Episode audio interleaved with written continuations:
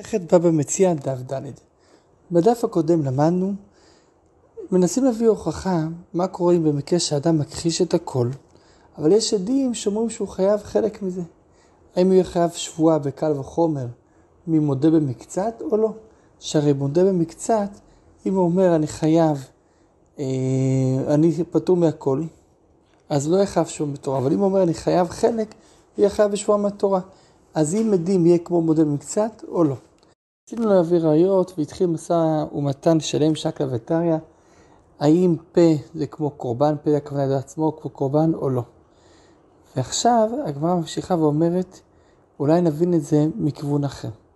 עטיה מעד אחד, ומה עד אחד שאין מחייבו ממון מחייבו שבועה, עדים שמחייבים אותו ממון אינו עדים שמחייבים אותו שבועה, לא קשר עכשיו אם הוא מודה או עדים מחייבים אותו. בואו ננסה להבין את זה בכלל במקום אחר לגמרי. עד אחד, עד אחד בתורה לא שווה מבחינת חיובים, אבל הוא כן יכול לחייב שבועה. אז אם עד אחד לא יכול לחייב כסף, יכול לחייב שבועה, עדים שמחייבים אותו ממון, אינו עדים שמחייבים אותו שבועה, את הקו החום הזה אפשר לדחות. מה לעד אחד, שכן הוא מעיד על מה שהוא מעיד הוא נשבע. כשעד אחד הוא מעיד נגדו, הוא חייב להישבע אך ורק לאותם הדברים שהעד העיד עליהם. אבל לא כל מיני טענות אחרות שיש בפי התובע. תאמר בעדים שעל מה שכפר הוא נשבע. אבל עדים, עדים הוא נשבע על כל מה שהוא כופר, ולא רק על מה שעדים מעידים על כך. אלא אמר רב פאפא, אתם מגלגול שבועה על פי עד אחד. מה זה גלגול שבועה? גם בעד אחד יש אפשרות לחייב אותו שבועה על משהו נוסף. אני מגלגל. זאת אומרת, אומרים, התובע אומר לו, תשמע, בכל מקרה אתה נשבע, אז בוא תשבע כבר גם כן לטענות האחרות שיש לך. אם לא היה עד אחד, לא הייתי יכול לחייב אותך שבועה, אבל יש עד אחד, אז בוא כבר תשבע על הדברים הנוספים. אבל דוחים את זה. מה לגלגול שבועה עד אחד שכן שבועה גוררת שבועה? אז לא בגלל העד הוא נשבע. למה הוא נשבע? הוא נשבע בגלל עד אחד. וזה גורם, השבועה הזאת מביאה שבועה נוספת כבר על הדברים הנוספים. אז השבועה הנוספת היא לא בגלל העד אחד, בגלל השבועה שהעד אחד הביא. זאת אומרת שהשבועה גררה שבועה. זה מצד הלכות שבועה, זה לא מצד הלכות עד. תאמר בעדים שממון כמה חייבה, אבל עדים, עדים מחייבים ממון, והממון לא גורר ממון. אז אם כן, העד אחד והעדים לא דומים אחד לשני. אז עכשיו נכניס לתוך ההשוואה הזאת את הפה, את הודעת עצמו. כן, נגד זה, נגיד פיו יוכיח, שהודעת פה, אז אם אדם מחייב בפה שלו במקצת, אז הוא מחייב בפה שלו רק על החמישים, החמישים השניים הוא כופר. הוא נשבע עכשיו על החמישים שהוא כופר, זאת אומרת שהפה שלו נותן לו להישבע על החמישים אחרים. מה לפיו, הגמרא דוחה את זה, מה לפיו שכן אינו בהכחשה. פה אי אפשר להכחיש, עדים אפשר להכחיש, אם אדם אומר אני ככה, מאמינים לו. אי אפשר להביא עדים כנגד זה להגיד הוא שקרן, הדבר שהוא מודה לשלם. אבל אה, בעדים אפשר להביא הכחשה כנגד. אבל מה לפיו שכן אינו בהכחשה? עד אחד יוכיח שישנו בהכחשה מחייבו שבועה. אז אם כן, עכשיו יש לנו שלושה דברים ביחד שאנחנו משווים ביניהם. עד אחד, עדים ופה, וביחד במאמר המשותף ננסה ללמוד על העדים. מה לעד אחד, שכן מה שמוריד הוא נשבע, כלומר בשני עדים, שעל מה שכפר הוא נשבע, אז יש הבדל בשני עדים לעד אחד. פיו יוכיח שגם פיו הוא נשבע על מה שכפר. ואם כן חזר הדין, זה קו החומר חוזר, זה בעצם יש פה מעגל של שלושה דברים שכל אחד שונה מהשני, אבל תמיד יכול ללמוד מהפה ומעד אחד בשניהם אני יכול ללמוד על שני עדים, כי משני, מה שני עדים חזק יותר מעד אחד? הוא חזק בזה שאי אפשר לחייב שבועה דבר אחר, פה אפשר לחייב שבועה דבר אחר. ומה הוא יותר חזק מפה? שאי אפשר להכחיש, עד אחד אפשר להכחיש. אז אם כן, אני לומד את זה משניהם ביחד על עדים, חזר הדין, לא ראי זה כראי זה. הצד השווה שבין, הצד השווה של כל הדוגמאות האלה, שעדי טענה וכפירה הם באים ונשבע, שהוא נשבע לטענה ולכפירה. אף אני אביא עדות של עדים שעל ידי טענה וכפירה באים ונשבע. וזה מה שרבי חייא אמר, שאפילו שהוא עצמו לא מודה, ברגע שהעדים באים ואומרים שהוא חייב חלק, הוא יישבע על השאר. אומרת הגמרא, מה הצד השווה שבהן, שכן לא הוחזק כפרן? תאמר בעדים שכן הוחזק כפרן. יש כאן הבדל. עד אחד, אני לא יכול להגיד שהשני שקרן. כי עד אחד הוא לא נחשב אמין, הוא רק מגלגל לשבועה. פה כשאדם מודה בעצמו, הוא גם כן לא נחשב כפן, כי הוא עצמו מודה. לא אומר שהוא לא דובר אמת. אבל עדים, עדים שונים מפה ומעד אחד. כי כשעדים עדים נגד האדם, אז אני מחזיק את העדים לצודקים, ואת האדם, את הנתבע ללא צודק, אז אם כן הוא מוחזק ככפרן, הוא כופר בעדים. אומרת הגמרא, מה? הוא בעדים מוחזק ככפרן? אתה בטוח שאם יש עדים שמעידים נגד מישהו מוחזק ככפרן? והעם ערבי דיבר רב ונאמר רב חיסדא, רב חיסדא דיבר רב ונאמר בשם רב חיסדא. הכופר במלווה, אם אדם, יש עדים שמעידים שהוא לווה והוא כופר בכך, הוא קשה לעדות אחרת, אני לא אומר שהוא שקרן. כפר בפיקדון, פסול עדות. למה כפר בפיקדון פסול עדות? כי אם כאן אין לו סיבה להשתמט, ואם משתמש בפיקדון, אז הוא גזל, ולכן אם הוא כפר בפיקדון, ובאים עדים ואומרים לא, כן, אתה, כן קיבל פיקדון, כאן יהיה כבר פסול לעדות. אז אם כן, אני רואה, עדים יכולים לעשות את השני כפרן, נכון, במלווה לא, אבל בפיקדון לפחות אני רואה שעדים יכולים לחייב את השני ככפרן. אז אם כן, העדים יותר חזקים מעד אחד ומפה. כן, אז יש קו החומר, כי העדים יותר חמור, אז יש קו החומר מפה ועד אחד על עדים, אז קו החומר של שבחי קיים. אומרת הגמרא, לא, אני עדיין יכול לפרוח את הקו החומר, אלא פריך אחי. מה הצד השווה שבהן, שכן אינם בתורת הזמה. הרי אם אדם מודה במשהו, אי אפשר להזים אותו, אי אפשר להביא שני עדים, נגיד נגדו, אתה היית במקום אחר, כי כשאדם מודה ומחייב את עצמו, אי אפשר להביא עדים כנגד זה. ואותו דבר גם עד אחד, אתה לא יכול להביא עד אחד, הוא לא לפחד זומם, עד זומם זה רק בשני עדים. כלומר בעדים שישנם בתורת הזמן, בשני עדים יש עדים זוממים, או לקשיא. רבי חייא בתורת הזמן לא פריך, רבי חייא אומר זה לא הבדל כזה כדי לפרוח קל וחומר, כי זה לא הבדל כל כך חזק אם כן אפשר להזים או אי אפשר להזים. אלא דקאמר תנתונה, התנא שלנו מדמי, הטעם למי ותסעדה ללווה לית לסעדה זה לא מעסיק ולא מידה. דיב סעדה ללווה לא מעסיק ולא מידה, לא באי רבי חייא שתבואה. אחא כי איך ידענן שדה בהאי, כאן לאחר נסנן ואפילו אחא משתבי. בואו נחזור לתחילת הסוגיה בדף הקודם.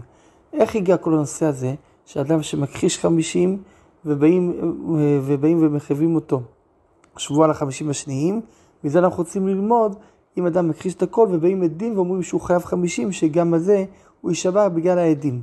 מאיפה כל זה הגיע? זה הגיע בהקשר למשנה שלנו. בהקשר של המשנה שלנו, שניים אוחזים בטלית. כל אחד אוחז בחצי טלית. אז זה כמו עדים שאומרים שהחצי טלית היא שלו, ובכל תהיה חייב שבועה על החצי השני. מכאן שהוא צריך להישבע על החצי השני בגלל העדים. אומרת הגמרא, מה אתה משווה? פה למלווה יש לו עדים. אם ללווה היו עדים, אז לכן לא היה, לא היה צריך בכלל להישבע. כי נכון שיש פה עדים על ההלוואה, ברגע של הלווה, אבל יש עדים שהוא שילם, אז העדים של ההלוואה לא שווים כלום, כי ללווה יש עדים שהוא שילם. אלא מדובר במקרה של הלווה אין עדים, כי אם ללווה יש עדים, אין בכלל שום סוגיה. פה, במקרה של המשנה שלנו, שניים מוחזים בטלית, זה כמו מקרה שגם ללווה יש עדים. למה? כי כמו שהעדים מעידים שהראשון מחזיק, ככה העדים מעידים שהשני מחזיק. אז אם כן, שניהם עדים מעידים בעצם, כל אחד שמה שהוא מחזיק זה שלו. אז אין לי בכלל אפשרות להשוות את זה למקרה שיש עדים רק לצד אחד, כי פה יש עדים משני הצדדים. אלא צריך לשנות את הגרסה. כי איתמר ותנתונה, האידך של רבי חייא איתמר. ועכשיו סוגיה חדשה לגמרי. כל מה שאמרנו עד עכשיו, באמת אין לזה קשר למשנה שלנו. כי במשנה שלנו יש עדים לשני הצדדים. אלא על מה זה מדבר? מדבר על הדין אחר של רבי חייא. שאמר רבי חייא, אדם שטען לחברו, מנה לי בידך, אתה חייב לי מאה זוז. ועלה אומר, אין לך בידי אלא חמישים זוז, ואילך חייב על השאר. מה הכוונה? אילך הדין אילך. מה זה הדין אילך? אדם אומר, אתה חייב לי מאה. השני אומר לו, אני חייב לך חמישים, והנה את החמישים וכך.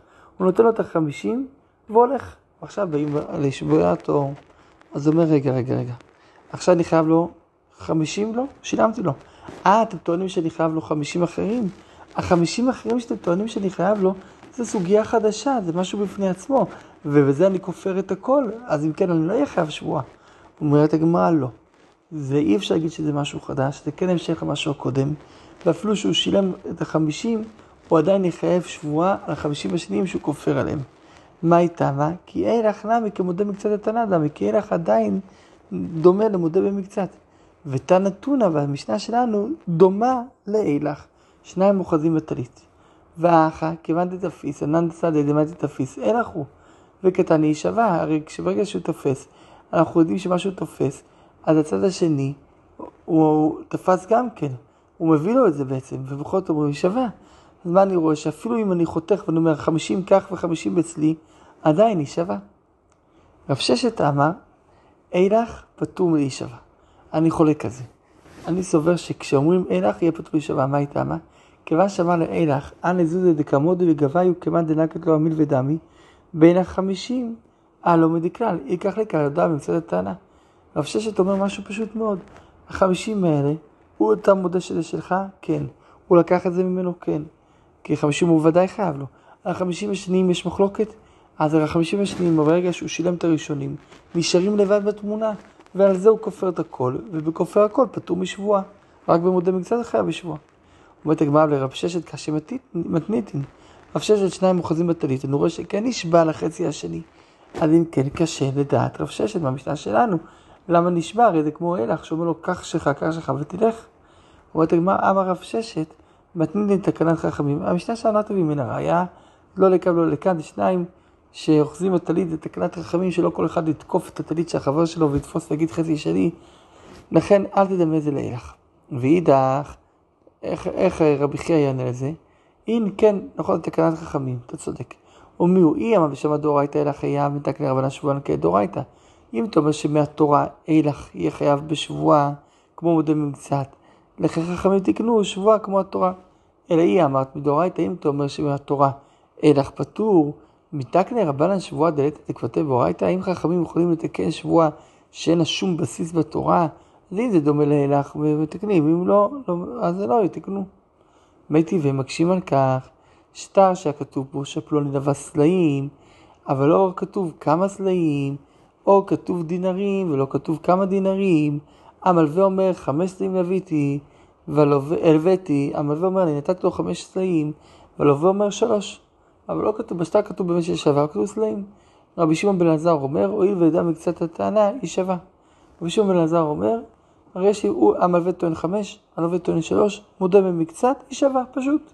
רבי עקיבא אומר, לא, למה שהיא שווה? אינו אלא כמשיב אבידה ופטור. הרי מלשון השטר הוא יכול לטעון גם כן, אני חייב רק שתיים. כי בשטר כתוב סלעים וריבוי מיעוט רבים, שתיים, סתם, סתם רבים שכתוב זה שניים. הוא יכול להגיד, אני חייב רק שניים. אבל הוא לא, הוא מודה שהוא חייב שלוש. אז הוא משיב אבידה, הוא יכול להגיד שתיים ולהיפטר, אז אני כבר מאמין לו. אני מאמין לו שהוא חייב שלוש ולא יותר. קטן עם מיית, רבי שמעון בן עזר אומר, הואיל במידה מקצת הטענה היא שווה. אז למדנו שלפי שעת, לא לפי רבי עקיבא, לפי רבי שמעון, על מה הוא יהיה חייב, בגלל שהוא עושה מקצת הטענה, לכן הוא יהיה חייב שבועה. טעמה שאמר שלוש, אה שתיים פטור, זה בגלל שהוא אמר שלוש. אבל אם הוא אמר שתיים היה פטור, למה? אה אשתא דקמדו הוא הלך הוא. וכן לכאורה שמע מינה שהלך פטור. הרי מה קורה? ברגע שיש שטר, זה כמו הלך, מה זה הלך? הוא מסכים לשלם כל מה שכתוב בשטר. ובשטר, אז כתוב סלעים, מיעוט סלעים זה שתיים. אז אם הוא מודה רק בשתיים, והבעל השטר, הבעל החוב, המלווה אומר לו, אתה חייב לי חמש, אומר לי רק שתיים. אז יש פה את השטר שהשטר איתו ביחד. והשטר בעצם זה כמו הילך, הוא אומר, אני מסכים לשלם מה שזה. ואני רואה שעדיין אני אומר שיהיה פטור משבועה. אומרת הגמרא לא. לעולם ימלך גם בשתיים ביחד בשבועה. אז למה כתוב בשלוש? לאפוק בדרבי עקיבא, שאמר משיב עבודה הוא פטור, כן משמע רבי שמעון בן לכן רבי שמעון בן אלעזר מקצין לזה. כי רבי עקיבא אמר שמשיב עבודה הוא פטור, אומר לא, הוא מודה במצוות הטענה ויהיה חייב.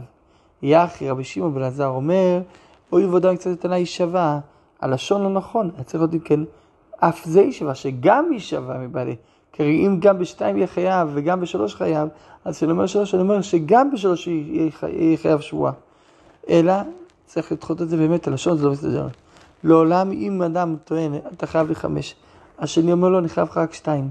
ובשטר כתוב רק סלעים בלשון רבים, מיעוט רבים שתיים, אז לכן הוא יהיה באמת פטור, ואין לך חייב. ובדין אלך, שהוא לקח את הכסף, אני לא רוצה אותך ונותן לו את החצי, בדין כזה של אלך, הוא יהיה חייב לשאר. ושן יחד, כמסה לשטרה. מה ההבדל בין שתשנו לאלך? פה יש לו שטר. ברגע שיש לו שטר, אי אפשר לעשות שום דבר, כי השטר לטובתו. כי עצם זה שלא כתוב מספר בשטר, זה כבר ראיה שהשטר הזה זה שניים, ולכן השטר לטובתו.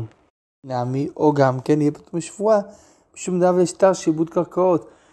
ואין נשבעין כפירת שיבוד קרקעות. יש כלל, אם אדם אומר אני לא חייב לך קרקע, הוא לא יישבע.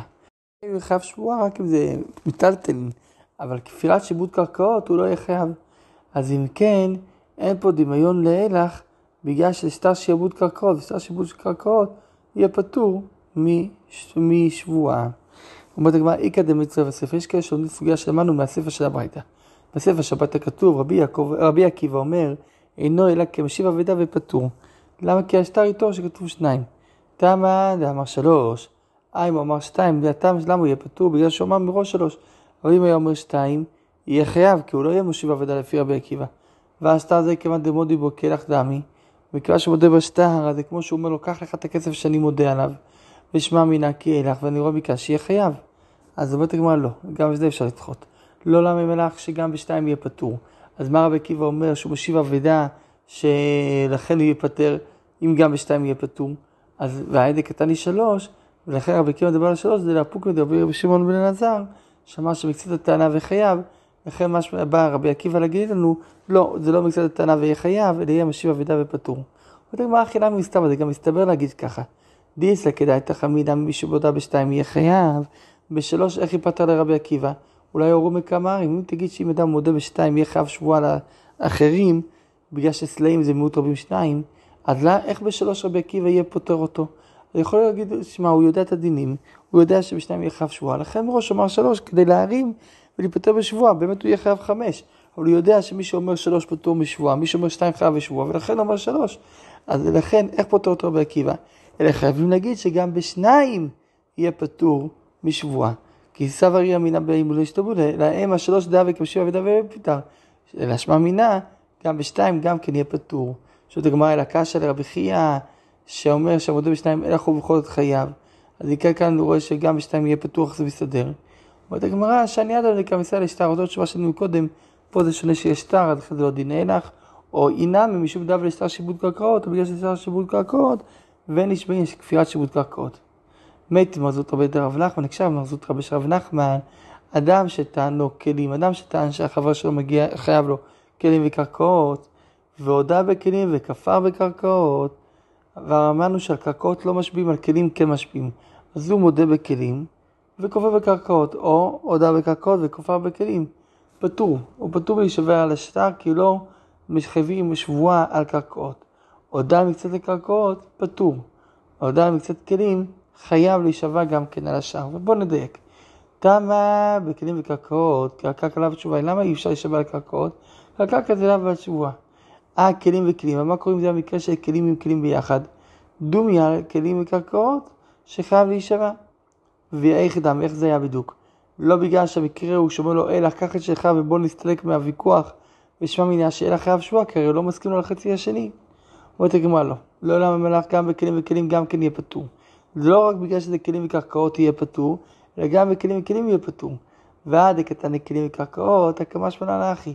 למה כתוב על כלים וקרקעות? זה בא לחדש לנו את החידוש. או אדם במקצת הכלים חייב אף על הקרקעות. שאם אדם אה, לא נשבר על הקרקעות, אבל אם הוא חייב שבועה בגלל שהוא מודה במקצת הכלים, אז כבר משביעים אותו כמו בגלגול שבועה גם כן על הקרקעות. מה יקרה שמלן שזוקקין? אז רוצה להגיד בגלל מה? בגלל דין של זוקקין, זוקקין הכוונה היא שלא, אפילו שלא נשבים ישירות על הדבר, בגלל שהוא חייב שבוע דבר אחר, אני מצרף גם כן את הדבר. בנושא שלנו, על הקרקע לא נשבעים, בגלל שהוא חייב על הכלים, אני כבר משביע אותו לקרקע. אומרת הגמרא, נו זה, מה זה חידוש? תנינה, כבר למדנו זה בסרט קידושין. זוקקים הנכסים שאין להם אחריות. נכסים שאין להם אחריות זה נכסי מטלטלין, אז הם חייבים עליהם בשבועיים, הוא כופר. יחד עם זה, את הנכסים שיש להם אחריות, להישבע עליהם. אז אם כן, יש לי מפורש את ההלכה הזאת, בשביל מה צריך ללמוד זה עוד הפעם. אומרת הגמרא, אחא עיקר ההלכה. פה במקרה שלנו שכלים וקרקעות, זה עיקר ההלכה. שמה מביאים את זה בדרך אגב, לכן מביאים את זה עוד פעם. אטם אגב גר על. עד כאן.